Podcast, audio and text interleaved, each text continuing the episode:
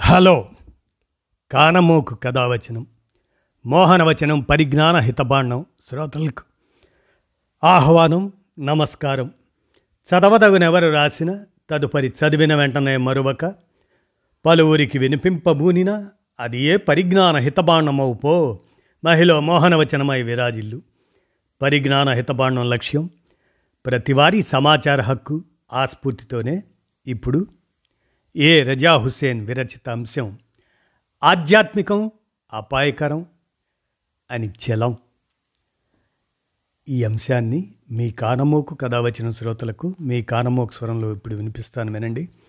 ఏ రజా హుస్సేన్ విరచిత అంశం?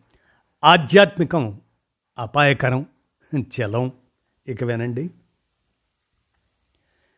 చలం శృంగారం తిరువణ్ణామలై ఆధ్యాత్మికత. శృంగారపు రంగులు తెల్లని రంగులో మిళితం కావడమే ఆధ్యాత్మికం.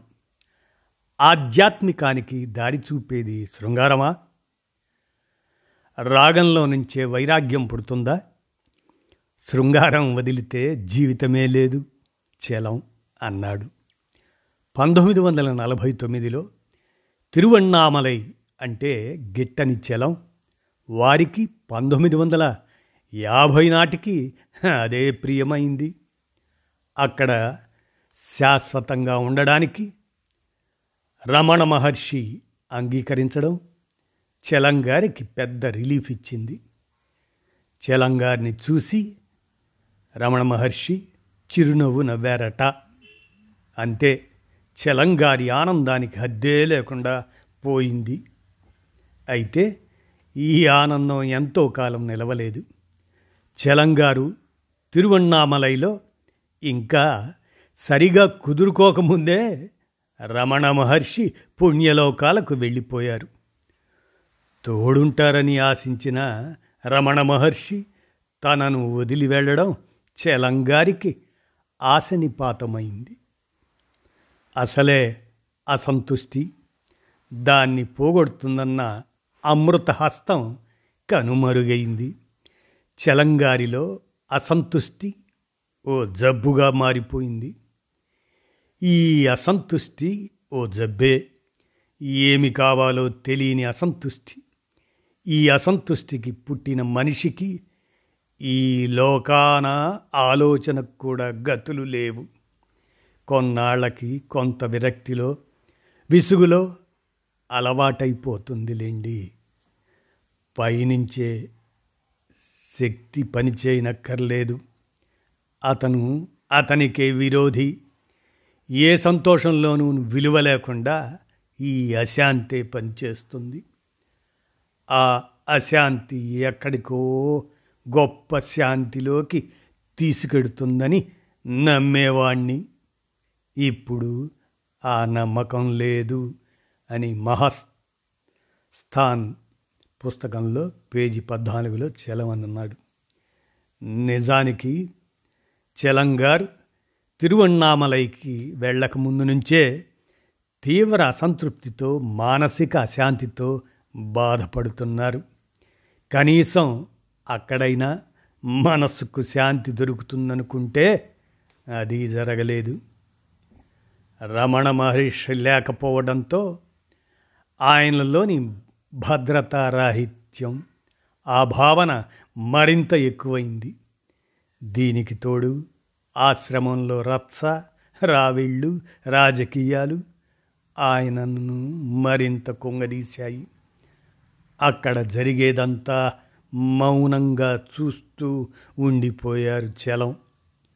ఈ విషయాన్ని తన మిత్రుడు చిన్నారావుకు రాసిన ఓ లేఖలో ప్రస్తావించారు. తిరువన్నామలై ఆశ్రమంలో చెలంపై గుసగుసలు మొదలయ్యాయి. చలం మౌనంగా ఉండటం అక్కడి వారికి నచ్చలేదు. చలం కంటే ముందే చలంపై స్కాండల్స్ వచ్చాయి.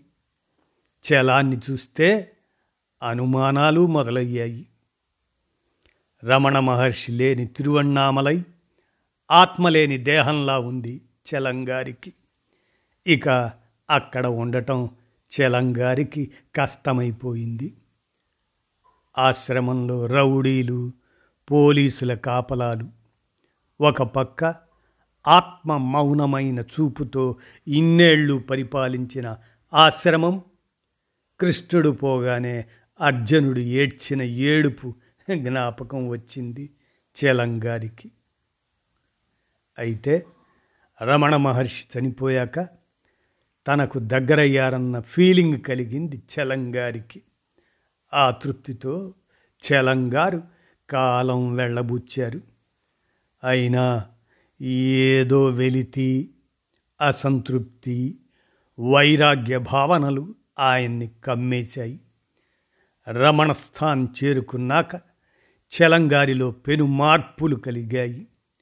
అటు మానసికంగా ఇటు భౌతికంగా ఆయన పూర్తిగా మారిపోయారు. వారానికోసారి స్నానం పదిహేను రోజులకోసారి క్షవరం చిరిగిన బనీను మరకల చీర మొక్కల లుంగి షర్టు అసలే లేదు. చదవడం పూర్తిగా పోయింది. కార్డుల రాత మాత్రం మిగిలింది. పొద్దున సాయంత్రం రమణ మహర్షి సమాధి దగ్గర కూర్చోవడం తదేకంగా సమాధిని చూస్తూ మౌన ప్రేక్షకుడిలా ఉండిపోవడం చలంగారి దినకృత్యమైపోయింది. ఎంతగా అంటే ఆయనకే తెలియనంతగా. రమణ మహర్షి ఉన్నప్పుడు కూడా ఆయనకు ఎదురుగా కూర్చొని తన్ను తానే మర్చిపోయేవారు చలం. తనలో ఉన్న నేను అనే భారాన్ని భావాన్ని నాశనం చేయడానికి వ్యర్థ ప్రయత్నం చేస్తూ హాలు తలుపులు మూయగానే ఏం చేయాలో తోచక ఏ రోడ్డు మీదో పోయి తిరిగేవారు చలం. హాలులోంచి బయట ఉన్నంతకాలం రమణ మహర్షి మహాశక్తి ఇన్నేళ్ళ నుంచి ఆశ్రయించిన నన్నేం చేయలేకపోయింది అని చలంగారు వాపోయిన సందర్భాలు చాలానే ఉన్నాయి. తిరువణ్ణామలైలో చలంగారి ఆరోగ్యం కూడా బాగుండేది కాదు. చలంగారి వేషం ఓ బైరాగిని తలపించేది. ఆయన్ని ఎవ్వరు గుర్తుపట్టేవారు కూడా కాదు. ఈ విషయమై ఆయన చాలా బాధపడేవారు. అసలు తను మనిషిని అన్న స్పృహ కూడా ఆయనకు ఉండేది కాదు. అలా వీధుల వెంట పోతుంటే అడుగో చలం లంజా కొడుకు.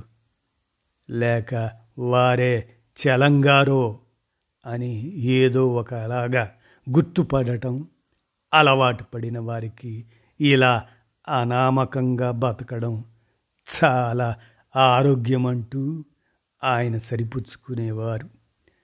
అయినా మనుషుల్లో ప్రతీకంగా ఒకడు కావటం ఆయనకే తెలియకుండా ఎంత విషం చేస్తుందని ఇక్కడ ఎవరూ గుర్తించకపోయినప్పుడల్లా ఆయన లోపలి అహం ఏడ్చేది. ఈ విషయాలను ఆయనే స్వయంగా తన మిత్రుడు చిన్నారావుకు రాసిన ఉత్తరంలో పేర్కొన్నారు. అదే మహాస్థాన్ పుస్తకం పేజీ ఎనభై ఏళ్ళలో ఉంది. ఇక ఓ పక్క అనారోగ్యం మరో పక్క ఒంటరితనం చలంగారిని బాగా కొంగదీశాయి. కూతురు సౌరిస్ ఎక్కువగా సమాధిలో ఉండేది. ఇలా సాగుతున్న రోజుల్లో ఆశ్రమానికి ఓ దొంగస్వామి వచ్చాడు. కథల్లో దుర్మార్గుడైన మాంత్రికుడి మందిరంలో మాదిరిగా ఆ దొంగస్వామి ఆశ్రమంలో పన్నెండు రోజులున్నాడు. ఆ దొంగస్వామి సౌరీస్కు ఆధ్యాత్మిక అనుభవాన్ని ప్రసాదించాడు. కానీ చలంగారికెందుకో ఆ స్వామిపై నమ్మకం కుదరలేదు. ఆయన మహనీయుడే కావచ్చు కానీ ఈ భూమి మీద నేను చాలా ఉత్తముడిని జ్ఞానిని.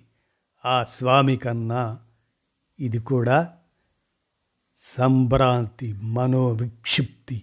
అనే రోగ లక్షణం అంటూ తనకు తానే సర్ది చెప్పుకున్నారు చలం. ఒంటరితనం వేధించినప్పుడల్లా తనతో ఎవరైనా దగ్గరగా మాట్లాడితే బాగుంటుంది అనుకునేవారు చలం. సౌరిస్ ఎక్కువసేపు సమాధిలో ఉండటంతో చలంగారిలో ఒంటరితనం మరీ పెరిగిపోయింది. ఆయన గోల పెట్టినప్పుడల్లా అంతా ఎట్లా జరగాలో అట్లా జరుగుతుంది. బాధలు పడాలి. అంత డెస్టినీ ఏం చెయ్యలేం. తల వంచి అనుభవించటం ఒక్కటే కర్తవ్యం అనేవారట శౌరిస్.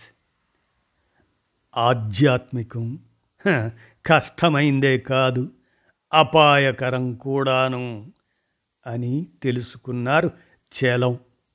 ఇది ఒక్కరోజు వ్యవహారం కాదు. ఏళ్ళకు ఏళ్ళు మనిషిని నలిపి నాశనం చేస్తుందని అనుకునేవారు చలం. చూస్తూ చూస్తూ ఉండగానే తిరువన్నామలైలో ఎనిమిదేళ్ళు గడిచిపోయాయి. అదేంటో గాని ఆధ్యాత్మికంలో ఉన్న చలంగారు శృంగార రసవాసనల్ని మరిచిపోయేవారు కాదు. శృంగారం మనని అప్పుడే వదలడమేమిటి? అది వదిలితే జీవితమే లేదు. ఆధ్యాత్మికం అంటే రాశాను కదూ శృంగార రేఖని ఈ ప్రపంచం దాటి అవతలకి పొడిగించడమే. శృంగారపు రంగులు తెల్లని రంగులో మిళితం కావడమే ఆధ్యాత్మికం. అని చలం అన్నారు. మహాప్రస్థాన్ పేజ్ నూట రెండులో ఇదండి ఏ రజా హుసేన్ ఆధ్యాత్మికం అపాయకరం చలం అని ఏ రజా హుసేన్ విరచిత అంశాన్ని మీ కానమోకు కథ వచ్చిన శ్రోతలకు మీ కానమోకు స్వరంలో వినిపించాను. విన్నారుగా? ధన్యవాదాలు.